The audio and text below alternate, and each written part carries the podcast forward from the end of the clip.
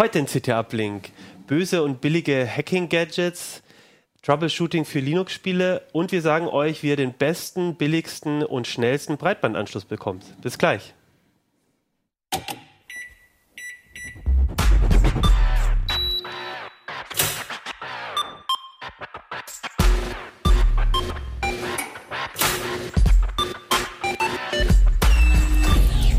c't uplink. Hey, herzlich willkommen bei c't uplink. Mein Name ist Achim Barczok und wir sprechen heute über die neue CT und ich meine das ganz ernst, das ist die beste CT aller Zeiten, finde ich zumindest. Heute reden wir über ein paar Themen daraus und die ist unter anderem die beste CT aller Zeiten, weil darin so tolle Themen sind, nämlich zum Beispiel von Ronald, Hacking Gadgets, von Liane, Troubleshooting für Linux-Spiele. Und Urs, du hast uns mal ein paar Tipps aufgeschrieben, wie man den besten Breitbandanschluss findet. Dazu kommen im Heft noch AMD, Ryzen, Threadripper im Test, CT, Windows, Werkzeugkasten, also richtig, wirklich viel, das neue Android, richtig viele gute Sachen drin. Aber deswegen ging es uns heute auch besonders viel und schwierig, was nehmen wir in die Sendung mit rein. Aber ich finde, wir haben uns drei richtig gute Themen ausgesucht. Und ich dachte, wir fangen vielleicht mit den Hacking-Gadgets an, weil ich glaube, das ist so ein bisschen das Überraschendste, wenn man so auf die CT guckt. Dann wird man so von so einer USB-Pistole so irgendwie bedroht. Und ihr habt was, finde ich, du und ein Autor von uns, der David, ihr habt euch so mal so Gadgets angeguckt, mit denen Hacker rumlaufen. Und die sind ja überhaupt nicht teuer, ne? Also das ist ja, man denkt immer so, das ist richtig teuer, aber ist es gar nicht. Ja, wir waren auf Einkaufstour und haben sehr viele Geräte aus dem Sicherheitsbereich IT-Security bestellt. Und da gibt es inzwischen richtig viel und zum Teil auch richtig böse Sachen. Also Geräte, die zum Teil komplexe IT-Angriffe fahren, Geräte, die einfach auch Sachen kaputt machen.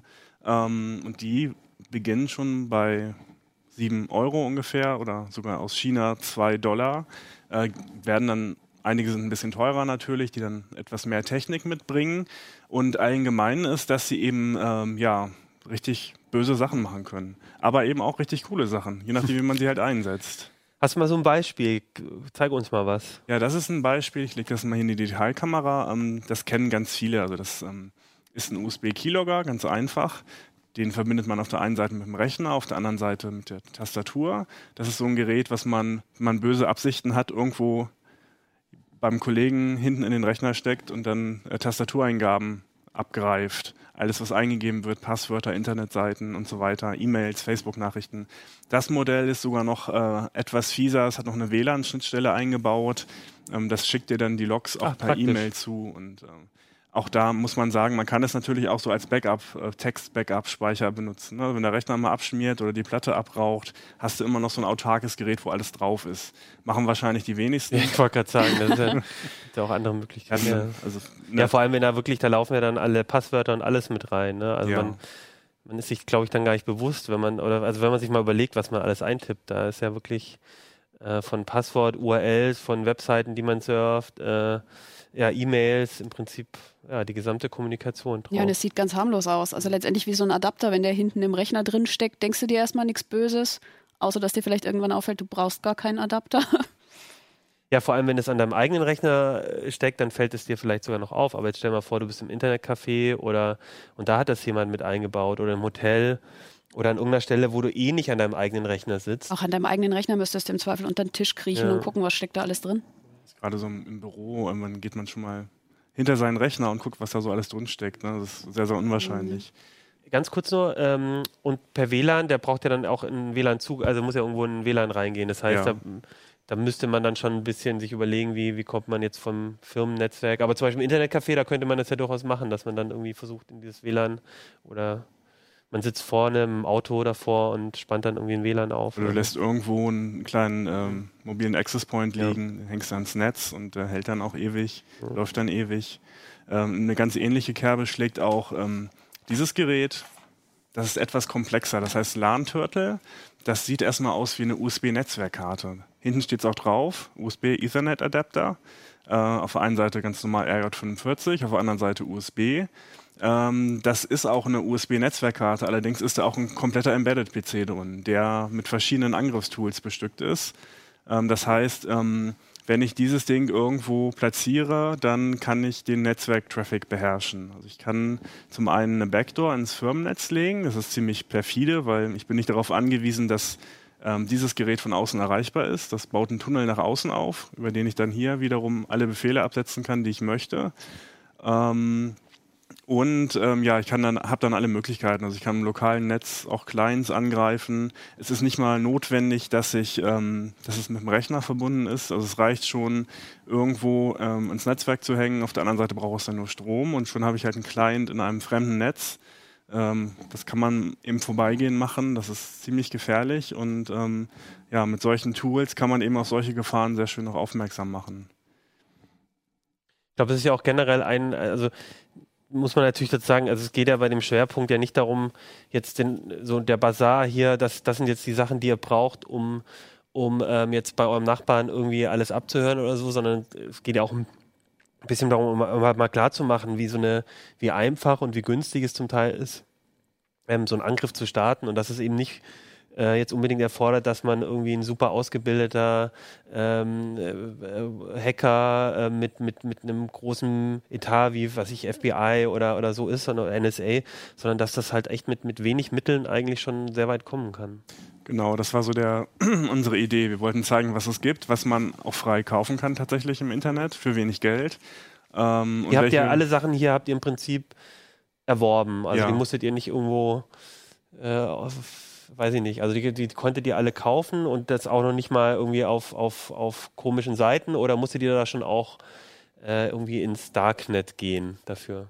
Da gibt es spezialisierte Shops im ganz normalen Internet, die eben auf solche Hacking-Gadgets ihr Sortiment ausgerichtet haben. So für Penetration-Tester, die dann eben in Unternehmen fahren und Schwachstellen aufdecken und auch die Gefahren, die wenige Leute auf dem Schirm haben, aufdecken. Und von daher sind diese Geräte halt wunderbar geeignet, weil sie zum Teil auch Angriffe fahren, die man nicht erwartet. Jeder hat irgendwie einen Virenscanner auf dem Rechner, aber dass da jetzt vielleicht ein Stick hinten im Rechner steckt, der eben auch ein Keylogger sein kann oder sogar eine Backdoor ins Intranet, haben, glaube ich, die wenigsten auf dem Schirm. Ein schönes Beispiel ist auch das hier. Ich weiß nicht, was Sie sehen können. Das ist ein Wi-Fi De-Authenticator. Das klingt erstmal etwas abgehoben, ist aber im Prinzip so eine Art Störsender für WLAN. Das nutzt eine Schwachstelle im WLAN-Protokoll. Man kann Pakete verschicken im Namen des Routers, wo dann drin steht, dass sich die Clients disconnecten sollen, also dass sie die Verbindung trennen. Und diese Pakete sind überhaupt nicht geschützt, also die sind im Klartext, selbst bei WPA2-Verbindungen. Und dieses Gerät, es scannt erstmal, es hat ein kleines OLED-Display, es scannt erstmal, welche Netze in der Umgebung sind und bietet mir sie dann an, um diesen Angriff zu starten. Und das ist erschreckend effektiv. Wir haben das mal im Labor ausprobiert mit einem Router und mehreren Clients und danach konnten die einfach nicht mehr aufs Netz zugreifen. Dann haben die Verbindung getrennt, konnten sie auch nicht wieder aufbauen, weil dieses Gerät immer wieder diesen Impuls schickt. Das ist sehr, sehr ein sehr einfacher, aber sehr effektiver Angriff, um Leute zu stören. Und es zeigt, dass es da Schwachstellen gibt und dass man im Zweifel vielleicht, wenn man WLAN-Probleme hat, dass dann auch mal der Nachbar dahinter stecken kann, sage ich mal, oder das Unternehmen von nebenan, was meinen Betrieb stören möchte. Ich erinnere mich auch, als wir Smart Home-Lösungen getestet haben, dass die ja zum Teil auch darauf angewiesen sind, dass sie per WLAN irgendwie eine Information bekommen, dass die Tür aufgegangen ist oder so. Wenn ich jetzt hier das WLAN störe, dann kann ich ja quasi vielleicht auch so eine Sicherheitsinfrastruktur, die eben auf WLAN auch basiert, so stören, dass so ein Einbruchsszenario. Also es ist ja nicht nur, dass ich da jemanden nerve. Da kann ich ja wirklich Systeme ausfallen lassen, die mich ansonsten vielleicht daran hindern, irgendwo reinzukommen oder so. Man sollte sich gut überlegen, ob man beispielsweise Überwachungskameras über WLAN anbinden möchte, weil mit so einem Gerät, das sind ein paar Knopfdrücke. Und dann sind die aus. Ja. Und was hier auch noch sehr erschreckend ist, das Ding kostet, ich glaube, $25. Also es kostet quasi nichts. Da ist so ein Akku, wie man den so von E-Zigaretten kennt, der kostet, glaube ich, 5 oder 6 Euro. Also man muss nicht mal viel Geld in die Hand nehmen, um so vieles Gerät nutzen zu können, besitzen zu können. Ist natürlich auch, hier muss man dazu sagen, sobald man das gegen andere einsetzt, sobald man andere Menschen stört, macht man sich wahrscheinlich relativ schnell dann auch strafbar. Also gerade Sachen, die irgendwie rausfunken, sollte man möglichst im Labor nur einsetzen, ganz klar. Und die anderen Geräte nur an eigener Hardware testen, weil man sonst ja ganz schnell sich unbeliebt macht. Um nochmal ganz kurz auf die Alarmanlagen. Ja, oder wirklich in Probleme kommen kann. Ja, also definitiv. Also nichts für dumme Scherze. Genau, genau. Ich fand das ganz lustig, weil wenn man hier genau drauf guckt, ist mir aufgefallen, den Chip da in der Mitte, den kenne ich doch. Und das ist so ein ESP8266, ja, den wir auch ganz oft in den Bastellösungen. Also ich weiß, Johnny aus der Redaktion bastelt immer viel mit dem rum, wo man eben einen sehr günstigen WLAN-Modul hat, um quasi ja, Smart-Home-Sachen selber zu basteln und so. Aber andere bauen halt dann mit dem so ein paar bösere Sachen. Der Entwickler dieser Firmware, muss man sagen, für den Chip hat auch eine Gegenmaßnahme entwickelt, die dann eben aufzeigt, wenn verstärkt diese Pakete verschickt werden. Also man kann sich mit dem Ding auch ein Gerät bauen, das sich dann eben meldet, wenn da ein Angriff gerade im Gange ist. Gut, aber die Chance, dass dann da, wo der Angriff stattfindet, auch jemand...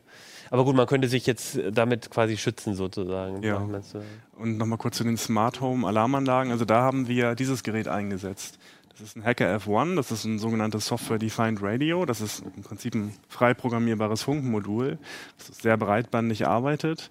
Und das kann eben auch, also nicht nur WLAN, sondern insbesondere auch sowas 433 MHz, 866 MHz, also was bei diesen Smart, oder generell bei Alarmanlagen sehr häufig Garagen, Öffner, was auch immer, ganz oft, ja. Das kann man da sehr einfach mit aufzeichnen und wieder abspielen. Und damals ist es uns ja gelungen, ich glaube, 5 von 6 Alarmanlagen im Test damit aufzuschließen. Also indem wir das Entsperrsignal des Handsenders aufgezeichnet haben und wieder abgespult haben. Und ja, da hat sich gezeigt, dass die meisten Geräte davor gar nicht geschützt sind. Ja. Funksteckdosen, all das sind eben oft diese... Und oft sind die nicht verschlüsselt, beziehungsweise... Wenn du mit dem genau gleichen Signal was auslösen kannst, weil ganz häufig der Fall ist, nicht sein sollte, dann genau, machst du einfach aufnehmen und wieder abspielen. Das hat sich danach auch geändert. Also ein paar Hersteller haben ja dann sogenannte Rolling-Code-Verfahren eingesetzt, dass eben die verschickten Funkpakete nicht immer identisch sind und die Komponenten konnte man zumindest nachrüsten. Ja. Ein USB-Stick, soll ich den mal in meinen Rechner stecken und gucken, was drauf ist? Ich fürchte, das wäre nicht gut. Das sind auch noch so ein paar perfide Geschichten hier. Also wenn man sich das mal anguckt, das sind vermeintlich ganz normale USB-Sticks. Ne? Das ist so ein Standardgehäuse. So ein Teil hatte wahrscheinlich jeder schon mal in der Hand. Anderen Farbe habe ich was auch. Ja, ja. Und mit irgendeinem Hersteller oder Firmenlogo drauf, weil die dann irgendwie verschenkt werden bei irgendeinem. Genau, das sind die ganz typischen. Und ja, diese Geräte sind also was völlig anderes. Man sieht es denen von außen nicht an. Das eine ist ein sogenannter Rubber-Ducky. Das ist eigentlich eine USB-Tastatur. Also das Gerät meldet sich als USB-Tastatur am Rechner und tippt dann ganz viele Tasten ein. Die kann man vorher einstellen mit dem Skript. Und so hat der Angreifer alle Möglichkeiten, die der Nutzer vorm Rechner auch hätte.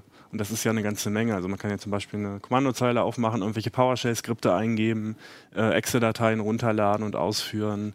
Also da hat man alle Möglichkeiten. Und ja, derjenige, der dieses Ding dann irgendwo platziert, spekuliert eben darauf, wenn das auf dem Firmenparkplatz zum Beispiel liegt, dass dann irgendjemand das schon mitnehmen wird und einstecken wird in den Rechner.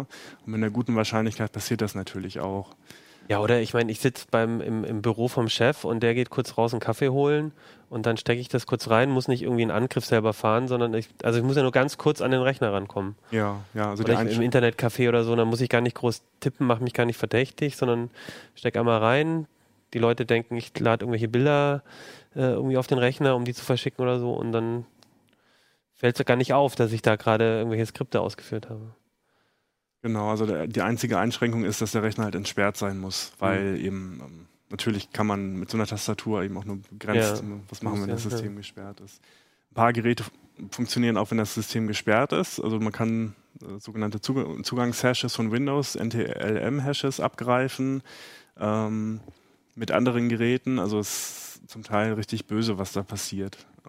Was ich auch spannend fand, ihr habt geschrieben, es gibt dann auch welche, wo du sogar bei Android über USP-OTG, also manche Android-Geräte können ja einen normalen USB-Stick auch anschließen und dann gibt es auch eigene Hacker-Szenarien, um auch das Handy da quasi mit anzugreifen. Ja. Das können die im Prinzip alle, also die ganzen HID-Geräte können ja einfach Tasten, also Ziffern eintippen und wenn das Gerät nicht ausreichend davor geschützt ist, beim Paar hat man ja nur 3 bis 5 Versuche, manche verlangsamen dann auch die Eingabe. Genau, ich glaube inzwischen auch, also bei iOS auf jeden Fall, aber auch glaube bei Android ist es auch inzwischen Standard, meine ich, dass dann irgendwann, also dass du nicht beliebig oft was eintippen kannst, also kein Brute Force quasi machen kannst. Also zum Abschluss vielleicht nochmal diesen Stick, der ist, hat bei den Kollegen so am meisten für Verwirrung gesorgt, muss ich sagen. Also das, er sieht im Prinzip genau aus wie der und genau wie viele Millionen andere USB-Sticks.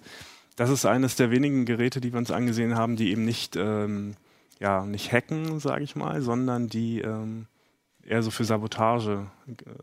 Zerstören. Ja, Zerstörung, pure Zerstörung. Das Teil meldet sich nicht irgendwie an am Rechner, das zieht erstmal nur Strom über die normalen Stromleitungen und lädt damit einen Kondensator auf und gibt dann, ich glaube, alle 10 Sekunden so einen 220 Volt Stoß auf die beiden Datenleitungen ab. Und das sorgt dafür, dass viele Rechner einfach wegsterben. Also man steckt das rein und ein paar Sekunden später ist der Rechner tatsächlich kaputt. Und in vielen Fällen führt es dazu, dass das Mainboard eben getauscht werden muss oder andere Komponenten leiden. Es gibt sogar Adapter für Lightning, also für iPhone und so weiter und auch für Android. Das ist richtig böse. Also das ist so ein Teil, wo man sagen würde, das nimmt man mal mit in eine Firma als Awareness-Trainer zum Beispiel und sagt, hier, guck mal, vielleicht macht man damit auch mal einen alten Rechner kaputt und diese Gefahren können da eben auch lauern. Also haltet euch tunlichst von fremden USB-Sticks fern. Ich glaube, wir haben dazu auch einen kleinen Einspieler, den wir uns mal ansehen können. Wir haben das mit einem Gerät einmal ausprobiert. Das wollte ich nämlich gerade fragen. Haben wir denn auch einen Rechner damit mal wirklich... Also wir machen es jetzt nicht live vielleicht. Wie oft haben wir das getestet? 19 von 20 Rechnern sind danach kaputt gewesen. Da sieht man das einmal auf dem Messgerät, ne? Das sind also minus 220 Volt, die wir gemessen haben und das passiert alle 10 Sekunden, wenn ich mich recht entsinne. 8 Mal pro Sekunde. Die Kollegen aus dem Notebook-Ressort, ein paar von den alten Rechnern eingesteckt, genau. Und oh, das war's schon. Oh, das war relativ unspektakulär. Ich hatte jetzt gehofft, dass da die Funken fliegen und auch aufsteigt, mindestens. Ja, aber das ist ja noch viel perfider, weil du dann einfach die Leute kriegen ja nicht mal mit. Also du könntest ja einen Stick nehmen und sagen, kann ich mal an deinen Rechner? Und dann so, oh, irgendwas ist kaputt an deinem Rechner. Und die verstehen ja noch nicht mal, dass du das selber verursacht hast. Ich finde es schon auch ganz gut, das mal in CT zu zeigen, dass die wirklich so völlig 0815-mäßig aussehen. Jeder hat schon mal so einen irgendwo rumliegen gehabt und schaut den jetzt sicherlich ein bisschen, oder jeden Stick, den er findet, sicherlich ein bisschen skeptischer an. Habt ihr schon mal einen fremden Stick in den Rechner gesteckt? Nee, tatsächlich nicht. Also aber ich bin auch im Security-Ressort, also das wäre jetzt so ein bisschen... Also ich würde bei sowas, also ich habe früher immer so gedacht, naja, wenn ich mal was finden würde oder so, ne, ich bin auch sehr sensibilisiert, dann würde ich halt an meinen Linux-Rechner das machen, weil dann die Angriffe, die da drauf gehen, dann bestimmt da nicht laufen würden. Aber ich habe zum einen gelernt, dass man natürlich auch einen USB-Stick, wenn man möchte, also die meisten Angriffe sind natürlich Windows, aber natürlich kann man das auch sich entsprechend überlegen mit genügend Energie, das auch mit Linux machen. Und das andere ist eben, es hilft ja alles nichts, wenn der Rechner zerstört. Ne? Richtig. Habt ihr das mal gemacht, dass ihr, also vielleicht den nicht, aber mal so einen anderen mal irgendwie bei uns irgendwo hingelegt habt und geguckt habt, ob jemand den nimmt?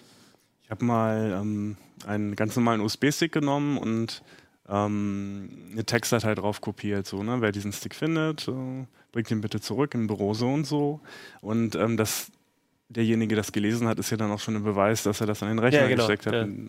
Nach 10 Minuten kam der dann auch wieder. Also ich denke mal, das wird immer funktionieren und man kann die Leute immer nur davor warnen, weil es ist nicht sehr wahrscheinlich, aber gerade so ein Unternehmen kann das doch durchaus mal passieren, dass jemand von außen rein möchte und in die Infrastruktur einbrechen möchte. Und, naja, du hast in dem Unternehmen auch immer viele Leute, die mit Technik nicht so viel am Hut haben, die ihren Rechner wirklich nur als Schreibmaschine benutzen. Ja, und die vor allem auch unterschätzen, wie viel Schaden sie an ihrem Rechner für das gesamte System unter Umständen verursachen. Weil du musst einfach wissen, dass es das gibt, um bisschen vorsichtig zu sein. Und ich glaube, das ist also wirklich das Entscheidende, warum das auch wirklich total super finde, dass wir die Geschichte mal gemacht haben, weil ich habe einfach von ganz vielen dieser Sachen noch nicht gelesen und ich glaube, es ist einfach mal wichtig, mal zu zeigen, was sind überhaupt die Angriffsszenarien, die es gibt und wie günstig man da eigentlich reinkommt. Also das hat mich eigentlich am meisten schockiert. Ich meine, selbst diese HackRF One, ich weiß noch, da haben wir auch mal, David wollte ja auch so mal ein paar Artikel und damit ein bisschen rumexperimentieren für uns, weiß ich noch. Und da hat man auch überlegt, kaufen wir mal eine, um mal so ein paar Artikel anzustoßen. Da dachte ich, oh ja, das wird dann ganz schön teuer. Und als ich dann den Preis gesehen habe, dachte ich, oh, das ist ja überhaupt nicht so schlimm und vom Preis. Und damit kannst du ja wirklich im GSM-Netz und so rumfunken. Mhm. Und, das hängt die Schwelle natürlich nochmal niedriger, da dass Leute sich sowas zulegen. Ja, oder auch das, damals gleich drüber gesprochen, diese Kamera mit Mobilfunk-Ding, die kostet auch nur irgendwie irgendwie 13 € und dann hast du ein Ding, wo ein kleiner Akku und ein Ding ist und dann tust du die irgendwo hin und dann kannst du sofort per Mobilfunk, brauchst halt eine SIM-Karte noch, irgendwie Bilder von irgendwo zu dir nach Hause senden. Und das ist halt nicht so wie bei James Bond, dass du denkst, du brauchst jetzt irgendwie so ein Riesenlabor und dann irgendwie oder auch 1.000 € um so eine Geheimkamera irgendwie, sondern es ist echt billig geworden und du kriegst die Sachen halt einfach im Internet. Ja, also also wie gesagt, ich glaube, das ist der Appell, eben zu wissen, was da die Angriffe sind. Ihr habt ja auch nochmal einen Artikel darüber gemacht, welche Angriffsszenarien damit sind. Also nicht nur die Gadgets, sondern viele Gadgets haben ja ähnliche Ziele, das eben nochmal aufzuzeichnen. Und was ich auch ganz wichtig finde, das hatten wir jetzt nur so leicht angestriffen, das Thema, wie problematisch es rechtlich ist. Also es ist ja nicht unbedingt illegal, jetzt bestimmte Sachen zu besitzen, aber man kann halt ganz schnell richtig Ärger bekommen. Und darüber auch mal ein bisschen was zu lesen, das fand ich jetzt mal auch super interessant. Also fand ich einfach mal eine tolle Strecke, das einfach mal in c't zu beleuchten. Also ist auf jeden Fall eine ganz große Leseempfehlung. Finde ich. Finde ich auch. Ich muss den auch noch lesen. Ich kannte nur das Rubber-Ducky. Ja.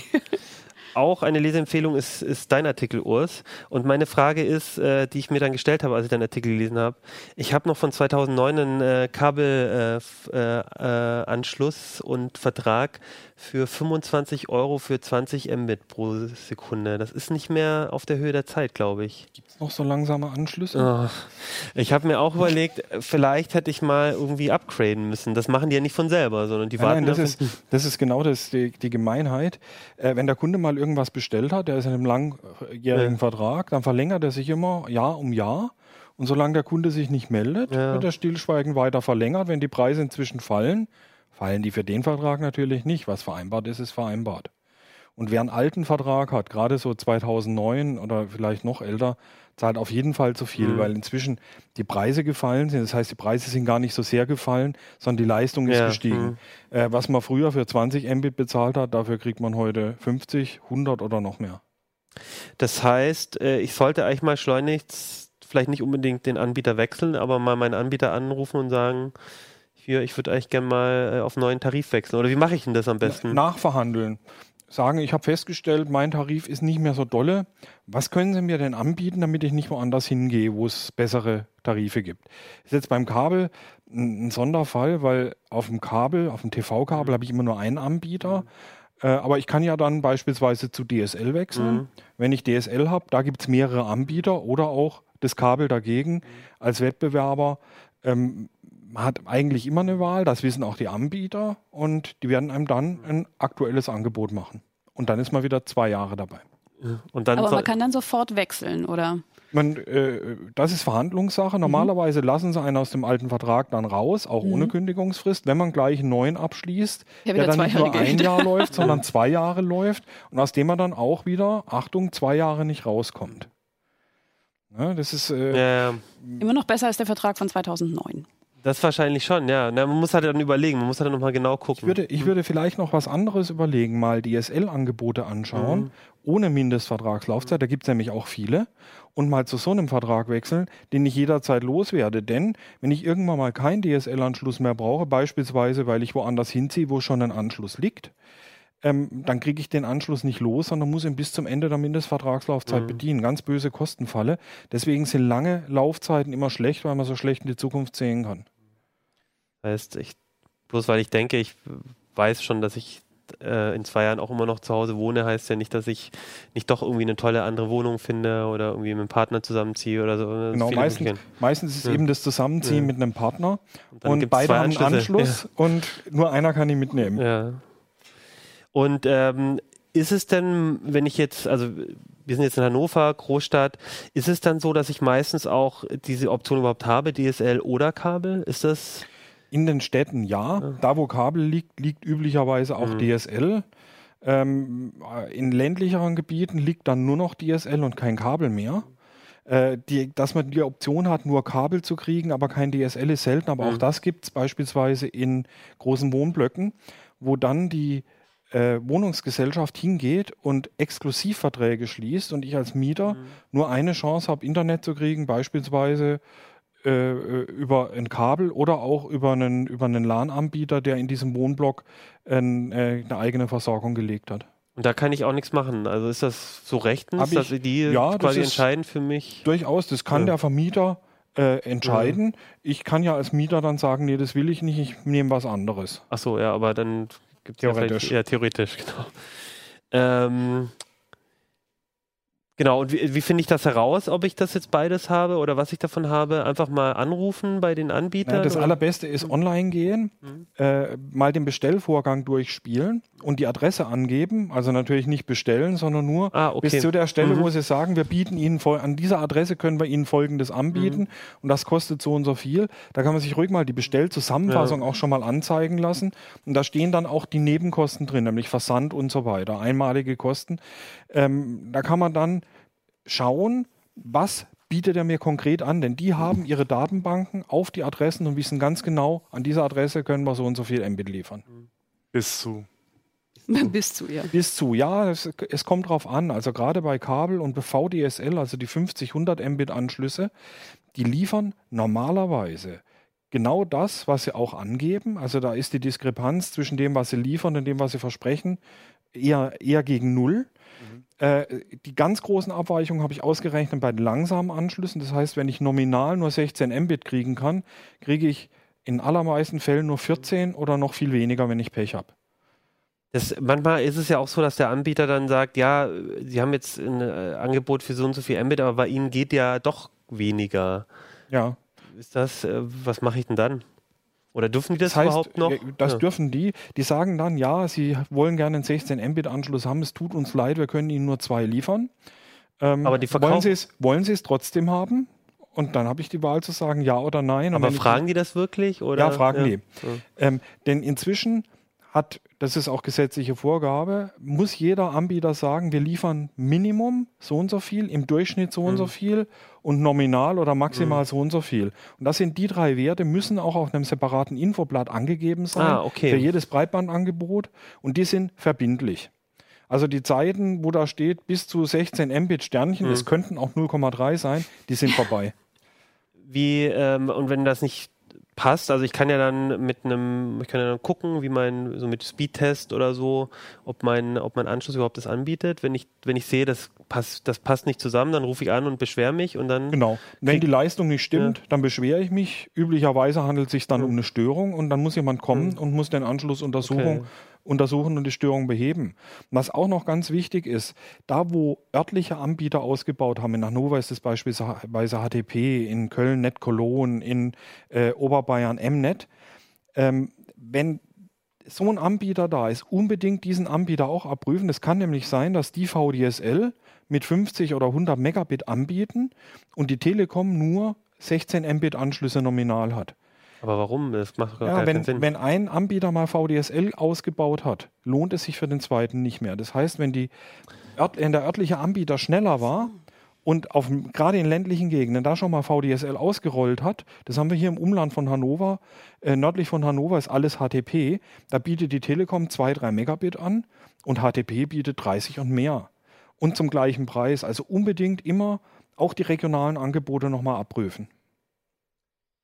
Du bist ja, Urs, also ich habe immer so einen super Respekt vor dir, wenn du solche Artikel schreibst, weil du ja auch immer riesen Tabellen machst mit diesen ganzen Ausnahmesachen mit den Preisen, die kosten einmalig, welche Boni man bekommt, wenn man abschließt und so. Das ist ja alles so undurchsichtig und ich saß ja auch mal neben dir im Büro. Das ist ja so eine Fitzelarbeit und du musst dann ja auch oft bei den Leuten, bei den Anbietern nochmal anrufen, nochmal klären. Das ist echt, also ich finde das immer total toll, dass du diese Dinge machst, aber es ist doch unglaublich schwierig. Es ist gar nicht mehr so schlimm. Es war vor ein paar Jahren. Ich saß vor ein paar Jahren bei dir in dem Büro. Nein, vor ein paar Jahren war es noch viel schlimmer. Inzwischen hat der Gesetzgeber, Gott sei Dank, durch die Transparenzverordnung, da ist so die wichtigsten Sachen reingemacht. Das heißt, inzwischen ist jetzt klar, welche Leistung wird geliefert, was kostet das, wie ist die Vertragslaufzeit, das muss alles auf dem Infoblatt stehen. Das verlagert sich jetzt der Kriegsschauplatz, nämlich in die Hardware. Wenn ich jetzt was bestelle, muss ich bei einigen Anbietern noch Hardware dazu bestellen, ob ich die haben will oder nicht. Ich kann einen anderen Router anschließen, aber ich muss deren Router erstmal nehmen und der Preis, der kommt dann noch oben drauf und das können in einigen Fällen bis zu 150 € sein, die dann nochmal fällig werden, damit ich dort abschließen kann. Das sind so verdeckte Nebenkosten. Deswegen ist so wichtig, den Bestellvorgang durchzuspielen, weil erst dann im letzten Bestellschritt diese Kosten auch noch kommen. Die stehen natürlich nicht vorne, wo dann steht, kostet 16,99 € Sternchen. Das heißt 16,99 € für die ersten 12 Monate, danach 39,99 €. Nein, das ist wirklich so. Das ist kein Witz, das. Ich lache deswegen, weil ich genau diesen... Ich saß da halt schon... Ich glaube, das hat jeder schon mal gesehen. Wenn es einen großen, niedrigen und einen kleinen, hohen Preis gibt, gilt immer der hohe Preis. Ja? Also man muss es sich genau durchrechnen. Man muss es sich natürlich auch langfristig durchrechnen, was passiert nach dem ersten, nach dem zweiten Vertragsjahr. Also der Extremfall ist wirklich, dass man die Mindestvertragslaufzeit zu einem günstigen Preis hat und dass es danach dann erst in der Verlängerung teurer wird. Und dann muss man aber halt rechtzeitig... Rechtzeitig heißt bis zu 3 Monate vorher, das ist nämlich die maximale Kündigungsfrist. Und wenn ich nicht 3 Monate vorher gekündigt habe, bin ich dann also bis zu knapp 15 Monate länger dabei. Also wir haben jetzt Sachen wie regionale Anbieter auch gucken, ob die bessere Verträge haben, auf die Zusatzkosten wie zum Beispiel extra Hardware, was kostet der nach 12 Monaten, was sind noch so Sachen? Also gibt es noch ein paar Haken, die ich haben kann, wenn ich da bestelle? Ich habe meistens eine Festnetz-Flatrate dabei, aber was kosten mich Mobilfunkgespräche? Die sind im Großhandel sehr viel billiger geworden. Diese Preissenkungen haben die Festnetzanbieter gar nicht mehr an die Kunden weitergegeben in den letzten Jahren. Die verlangen sowieso für das, was sie selber bezahlen müssen, Mondpreise. Und das ist sehr teuer. Das heißt, wer vom Festnetzanschluss aus zum Handy oder ins Ausland telefoniert, legt unter Umständen massiv drauf. Wer da häufig telefoniert, sollte auf diese Preise besonders achten oder alternativ noch einen zweiten Vertrag schließen mit einem Billiganbieter. Und das ist und dann trotzdem günstiger unter Umständen. Das kostet mich ja nichts. Das sind Prepaid Voice-over-IP-Anbieter. Ach so, ich kriege Zugangsdaten, trage dem Router ein und sage dem Router, und jedes Mal, wenn ich einen Mobilfunkanschluss anrufe, also 015, 016, 017, dann bitte über diesen Billiganbieter routen. Denn das ist auch für die nochmal ein Zusatzeinkommen, diese wirklich teilweise überhöhten Preise für Ausland und Mobilfunk. Kann ich auch sagen, ich möchte gar keinen Telefonanschluss, weil ich nicht telefoniere? Kann ich sagen, werde ich aber in den meisten Fällen nicht kriegen. Das kriege ich, wenn, dann bei den Kabelanbietern. Unity Media hat so ein Angebot, reiner Internetanschluss, ohne Telefon. Woanders kriege ich das Telefon zwangsweise dazu, ob ich es haben will oder nicht. Aber ich muss dieses Angebot natürlich nicht nutzen. Also ich kenne inzwischen viele Leute im Bekanntenkreis, die haben einfach gar kein Festnetztelefon angeschlossen, weil sie es nicht mehr benutzen. Ja, meins ist mir kaputt gegangen und ich habe es seitdem auch nicht wieder, also der Akku irgendwie noch einmal und ich habe es nicht mehr repariert, aber trotzdem zahle ich dafür natürlich auch, aber bei mir war das auch das Thema. Also ich weiß nicht, ob es jetzt inzwischen geht bei meinem Anbieter, aber damals gab es das nur im Kombipaket. Also die haben mich schon damit auch belagert, dass ich kein Fernsehen haben wollte da drin. Ne? Also das war ja schon, da habe ich dann alle 2 Wochen irgendwie noch eine Post bekommen, dass ich offensichtlich vergessen habe, noch irgendwie... Weil brauchst du gar kein Fernsehen. Und ich habe den Anschluss natürlich zu Hause. Der ist gelegt, aber ich guck halt nur noch Streamingdienste und so und ich brauche diesen Fernsehanschluss gar nicht. Aber selbst das geht nicht. Da kommt alle 2 Wochen, wollen Sie nicht schnelles Internet haben? Nein, danke, ich habe schon schnelles Internet. Gutes Stichwort nochmal. was ist denn schnell? Also 20 Mbit habe ich jetzt auch, hat mir eigentlich auch immer gereicht. Ich fühle mich jetzt so ein bisschen von dir unter Druck gesetzt, doch mal zu wechseln, weil ich fürs Geld auch mehr kriegen kann. Also ganz ehrlich, 20 Mbit bremst dir sogar ein Smartphone aus inzwischen. Ja, aber wozu, also wo sagst du denn, also was muss man eigentlich schon haben? 50 sollte man schon haben. 50 Mbit sind schon ganz vernünftig. Wenn du Netflix guckst oder irgendwie... Dafür brauche ich es noch nicht mal. Ja, eben. Dafür brauche ich nicht, sondern wenn ich Sachen runterlade, wenn irgendwo Daten hin und her fliegen, da ist eine höhere Bandbreite dann schon vom Vorteil, einfach weil es schneller geht, wenn Updates geladen werden für Apps, wenn meine Mail abgerufen wird mit Anhängen und so. Ich werde sofort zu Hause deinen Artikel lesen, weil ich das letzte Mal, als ich 3 Spiele bei Steam runtergeladen habe, auch dachte, oh, das ist es. Ja, das stundenlang. Und ich habe noch einen 16 MB Anschluss, der nicht die Hälfte davon bringt, glaube ich.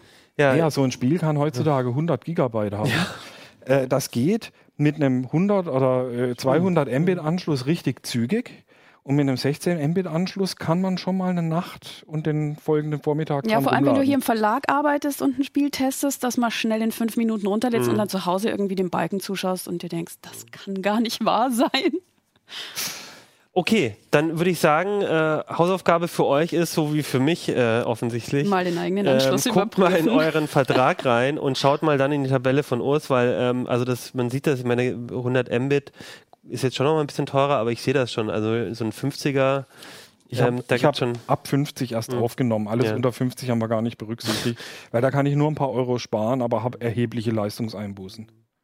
Na gut, also ich gucke nochmal an, und das Argument ist tatsächlich von was du, Liane, gesagt hast, weil wir saßen tatsächlich letzten Montag, Liane und ich spielen nämlich, wie ihr ja auch wisst, aus unseren CC-Zockt-Runden Seven Days to Die. Und da gab es ein Update und dann sitzt halt doch dran und musst laden. Genau, vor allem, wenn man erst in letzter Sekunde feststellt, ui, es gab ein Update. Genau, stimmt, die anderen sind alle schon eingeloggt, die Horde kommt. Ja. Eigentlich ist es jetzt ein guter Übergang, also eigentlich müssen wir jetzt zu deinem Thema wechseln, weil du spielst ja, glaube ich, Seven Days to Die auf Linux. Auf jeden Fall, natürlich. Läuft das gut? Das läuft super. Ist natürlich immer schwierig bei Early Access Spielen, da tut sich ja immer was. Also es kann durchaus sein, dass eine Version geht, die nächste geht erstmal nicht. Das ist eigentlich ein Problem, was man oft bei Linux-Spielen hat. Es gibt ja mittlerweile so viele, dass man eigentlich immer die Wahl hat, egal was man gerne spielt.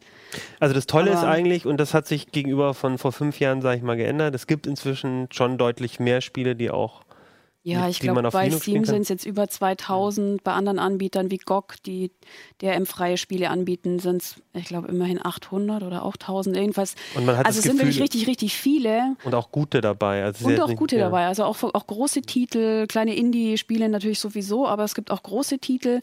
Man muss vielleicht nur Abstriche machen, wenn man Spiele eines bestimmten Herstellers, also so EA-Titel werden auf Linux nicht kommen. Viele AAA-Titel kommen entweder gar nicht unter Linux oder mit bis zu einem Jahr Verspätung, sage ich mal. Und dann ist halt oft also es ist zunehmend so, dass viele Sachen gleichzeitig für Linux veröffentlicht werden. Man hat dann aber oft das Problem, dass man merkt, dass mehr Liebe in den Windows-Client gesteckt wurde und dass dann vielleicht direkt nach Release die Linux-Version nicht so doll läuft. Und da passieren dann auch gravierende Fehler. Also ich weiß noch, der Walking Simulator Firewatch ist zum Beispiel veröffentlicht worden. Das Ding wollte gar nicht starten unter Linux. Da konnte man lange auf den Button klicken und ja, war ein winziger Fehler, also war wirklich nur so eine Kleinigkeit. Die Entwickler haben vergessen, dass Linux zwischen Groß- und Kleinschreibung unterscheidet. Und das Startskript wollte halt die bestimmte Schreibweise von der ausführbaren Datei, die war aber halt einfach anders geschrieben und das macht unter Linux einen Unterschied. Und wenn man das umbenannt hat, also 2 Buchstaben getauscht hat, dann lief alles. Und das ist genau das, was der Artikel sich anschaut, nämlich man kann sich natürlich hinsetzen, einmal im Forum jammern und das sollte man tun, damit die Hersteller merken, es geht nicht und es stört viele Leute. Aber man kann auch einfach gucken, ist es denn vielleicht irgendwas, was ich selber relativ einfach beheben kann? Und wenn man Glück hat, sind das dann so Sachen wie so ein kleiner Fehler, den man leicht feststellt, wenn man das Spiel auf der Kommandozeile aufruft. Weil dann sieht man, okay, der versucht, diese und jene Datei zu finden. Dann schaue ich im Verzeichnis nach und sehe, die gibt's gar nicht, die heißt anders. Was sind dann noch so typische Sachen? Also mir schien so, also ihr habt ja schon auch relativ konkrete Tipps für auch Spiele gegeben, aber da sind ja schon so Muster drin, also dass man halt, es scheinen sich manche typischen Sachen zu wiederholen, auf die man gucken sollte. Also wir haben ein paar Beispiele eingebaut, aber letztendlich das sind ja jetzt alles Beispiele, für die es überwiegend auch schon Lösungen gibt oder wir jetzt hier eine Lösung vorstellen, aber Es ging uns eigentlich darum, den Leuten so ein bisschen so mit dem Finger zu zeigen, wenn ein Spiel nicht geht, was kann ich denn eigentlich tun? Wo fange ich denn an zu suchen? Und wie gesagt, den wichtigsten Tipp habe ich schon gesagt, das Spiel über die Kommandozeile starten oder auch Steam über die Kommandozeile starten, weil man dann einfach die Fehlermeldungen kriegt, die kann man dann nehmen, googeln oder sonst was damit machen und oder sie selber lesen, was auch ganz praktisch ist und dann sieht man vielleicht schon, okay, es fehlt eine Bibliothek. Dann kann man die vielleicht auch einfach nachinstallieren, wenn es die gibt. Oder wir haben auch beschrieben, wie man Bibliotheken verlinkt, wenn eine bestimmte Version gesucht wird, die nicht da ist, aber vielleicht auch die ältere funktioniert, solche Sachen. Dann haben wir auch mit beschrieben, also weil um Dateien zu bearbeiten oder so, muss man ja auch einfach wissen, wo liegen denn diese ganzen Dateien? Und das haben die Autoren sehr schön beschrieben. Da geht es nämlich darum, es gibt ja eine Desktop-Spezifikation, die sagt, wo solche Dateien zu liegen haben. Nämlich nicht irgendwo im System. Und Linux-Spiele können ja bestenfalls das Home-Verzeichnis zuschmeißen, wenn man dann 20 Spiele hat. Und die Entwickler haben unsauber gearbeitet, dann ist das Home-Verzeichnis voll und hat viele blöde Ordner. Und wenn die ordentlich gearbeitet habt, dann weiß man, wo man suchen muss, nämlich in .config oder .localshare.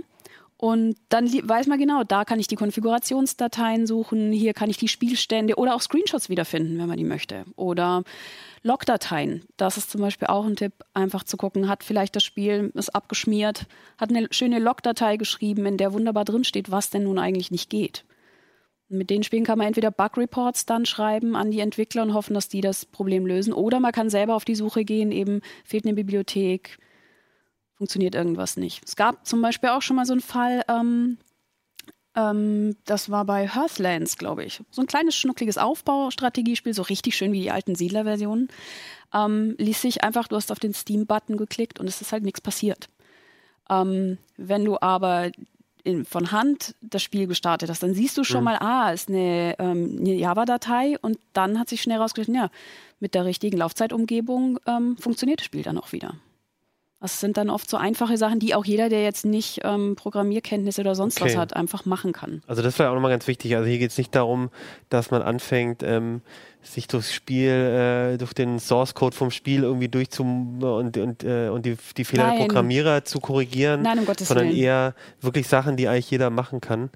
Also ich habe es letzte Woche festgestellt, weil ich, jetzt ist ja The Long Dark erschienen. Und das habe ich unter Linux gespielt, das läuft auch schon sehr lang unter Linux, aber was nicht ging, waren zum Beispiel diese Videos. Da kommen so Videosequenzen, die dann die Handlung vorantreiben und die waren halt einfach schwarz. Und dann habe ich wirklich an den Artikel gedacht, okay, wo fange ich jetzt an? Ich starte es mal auf der Konsole und dann gucke ich, sind alle Bibliotheken da und dann schaue ich so, die nächste Variante, die oft noch geht, ist Startoptionen. Bei Steam gibt es die Möglichkeit, jedem Spiel zu sagen, hier, such deine Bibliotheken in diesem Verzeichnis oder starte mit der und der, Spracheinstellung. Auch ein beliebtes, ganz kleines Problem, was zum Beispiel auch The Long Dark schon hatte, ganz am Anfang. Die erste Version ist gestartet und war so grauer Brei.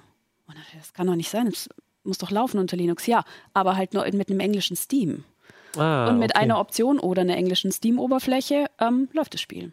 Also das sind oft so, und mit dem Artikel kann man, glaube ich, ganz gut sagen, so okay, probier jetzt einfach diese Tipps durch. Mit etwas Glück ist was dabei. Woran liegt es denn, also ich meine, das Beispiel, was du hattest mit den Groß-Kleinschreibungen, das lief ja dann auf allen Rechnern wahrscheinlich nicht. Ja. Weil es ein Grundsatzproblem ist. Aber also woran liegt es denn, dass dann auf dem einen Linux-Rechner läuft und auf dem anderen nicht?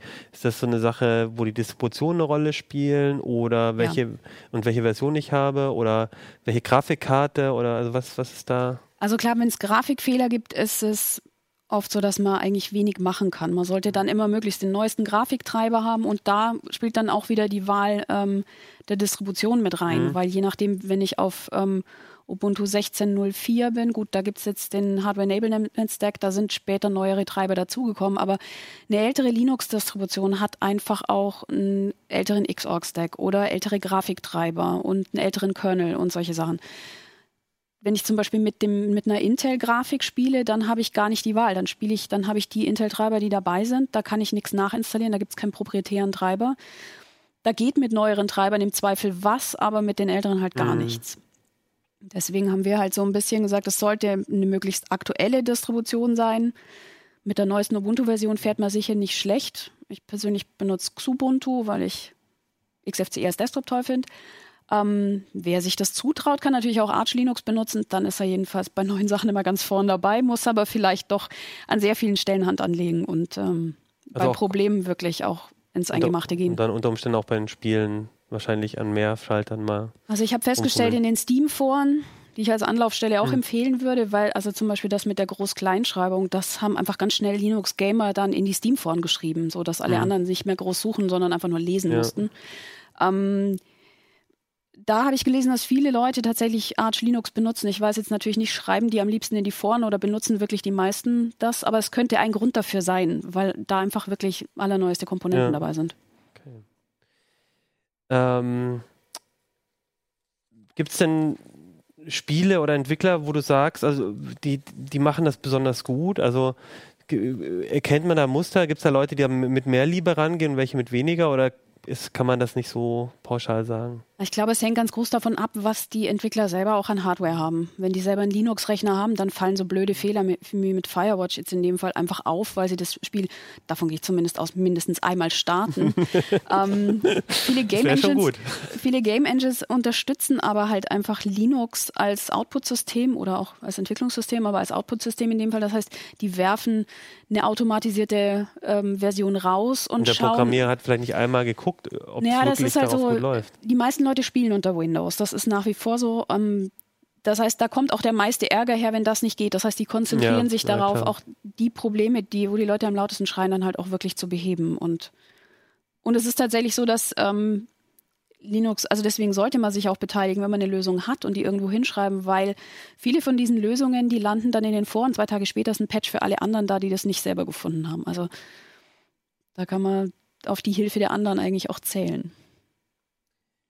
Wenn ich jetzt diesen Artikel lese und ich habe ein Problem und obwohl da wirklich viele Lösungshinweise stehen, aber ich komme trotzdem nicht weiter, hast du noch einen Tipp für den nächsten Schritt? Also Steam-Foren, hast du jetzt gesagt, ist auf jeden Fall ein guter Hinweis. Steam-Foren auf jeden Fall. Also es gibt zu jedem Spiel den Bereich Diskussionen und da geht es wirklich speziell um das Spiel. Manchmal gibt es auch ein Unterforum für Linux und da tauchen oder ein Troubleshooting, Bugs, da tauchen dann oft Postings auf, die schon eine Lösung mit dabei haben. Und unsere Autoren sind ja sehr kompetent, was das angeht, weil die selber seit, ich glaube, 15 Jahren eine deutschsprachige Linux-Spieleseite betreiben, holarse-linuxgaming.de. Das sind hier die Autoren des Artikels. Genau, das sind die Autoren des Artikels. Ritter und Kevin Roland. Genau. Und das ist mehr oder weniger jetzt so das, was sie über die Jahre so ein bisschen zusammengesammelt haben, weil es zu jedem Spiel... Also jedes Spiel, wo die Autoren bisher dazugekommen sind, es zu besprechen, auf der Seite auch einfach Troubleshooting-Tipps gibt. Das heißt, wenn man für ein konkretes Spiel was sucht, kann man da auch einfach nachgucken, ob die vielleicht schon eine Lösung gefunden haben. Wie heißt die Webseite? holarse-linuxgaming.de. Okay, gucken wir, dass wir das vielleicht nochmal reinschreiben bei uns auch auf die Seite. Genau, ansonsten in den Links unter dem Artikel steht natürlich auch diese Webseite nochmal. Okay, alles klar. Ja, schön, dann heißt fürs Wochenende sind die Spiele gefixt. Wir können wieder 7 Days to Die spielen. Dann würde ich sagen, machen wir Schluss für heute. Wir werden ja nächste Woche auch nochmal über die aktuelle CT sprechen. Und wie gesagt, es sind so viele gute Themen drin. Ich glaube, da finden wir auch noch genügend. Dann würde ich sagen, lasse ich euch ins Wochenende. Wie gesagt, schreibt uns an uplink@ct.de, ob ihr andere Erfahrungen, als wir gemacht haben, vielleicht auch mit Linux-Spielen. Macht am Wochenende einen Anruf bei eurem Breitbandanbieter und verhandelt mal neu. Und ich weiß jetzt gar nicht, ob man empfehlen soll, den Leuten irgendwie mit Hacking-Gadgets rumzuspielen. Wahrscheinlich eher nicht, aber macht euch mal klar, was da alles kaputt gehen kann. Wenn man da zum Beispiel irgendwelche Knöpfe drückt, wie hier auf diesem, was ist das, WLAN-Spoofer, WLAN-Zerstört? Die Offer. Und ich jetzt hier zum Beispiel drauf drücke, dann